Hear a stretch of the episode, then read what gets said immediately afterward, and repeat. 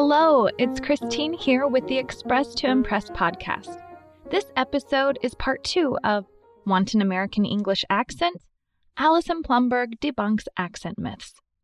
You will learn five common English phrases and idioms. If English is your second language, expanding your English vocabulary will allow you to communicate better with native English speakers. You'll also get some homework at the end so you can continue to improve your English communication skills.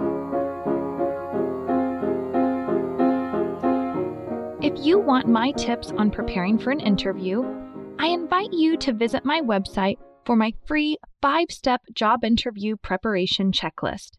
This checklist has already helped thousands of people worldwide perform well in interviews and get jobs they love.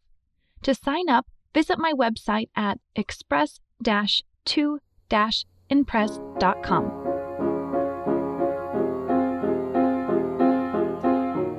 Before we get started, I want to let you know that all Express to Impress podcast episodes are now organized by category on my website at express to impress.com forward slash podcast. The categories include interviews, business communication, job search, presentations, and advanced vocabulary. I hope this will help you find relevant episodes faster. Now I want to take a moment to give a special shout out to A. Jacob SUK. Here's a recent review they left on iTunes. Great resource. Christine has a unique way of talking in an organized and easy to understand manner. I cannot recommend this podcast enough to my English language learning clients who are navigating through the job market. Thank you so much for the review. It makes me so happy that the podcast has been helpful for your clients. And of course, your review helps more people discover the podcast. If you'd like to receive a shout out on a future episode, leave a review for the show in Apple Podcasts. Now, let's begin. All right. The first one we have is on the same page. And here's how I used it. Now that we're all on the same page with our understanding of an accent, let's look at some common beliefs surrounding accents. In this context, the phrase means everyone has the same information and knowledge. It can also be used to indicate everyone is in agreement. People are thinking the same way, or people share the same understanding of something. Now let's take a look at a phrasal verb, draw out. And here's how Allison used it. So we're going to draw out these content words. This phrasal verb means to make something last longer. Now we have nothing could be further from the truth. Here's how I used it. They are myths. Nothing could be further from the truth. So thank you, Allison, for busting them today. We use this idiom to say something is absolutely not true. Now we have drag someone down. Here's how I used it.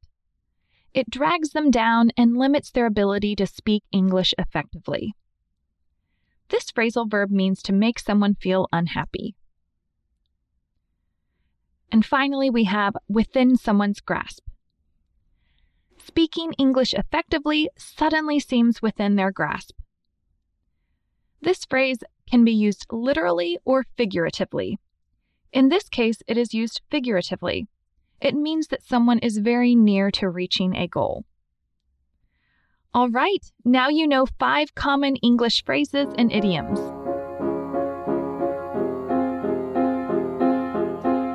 In this podcast, I often talk about my experiences working with clients getting ready for interviews. So I want to take a moment to let you know that I also offer communication coaching unrelated to interviewing. Just this morning, I helped a client prepare for an upcoming presentation to potential clients where she will introduce her company and product. Then I worked with a startup founder getting ready for interview appearances on podcasts.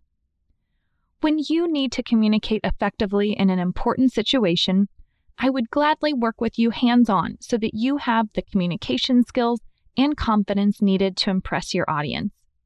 There's no reason your communication skills should hold you back from achieving your goals.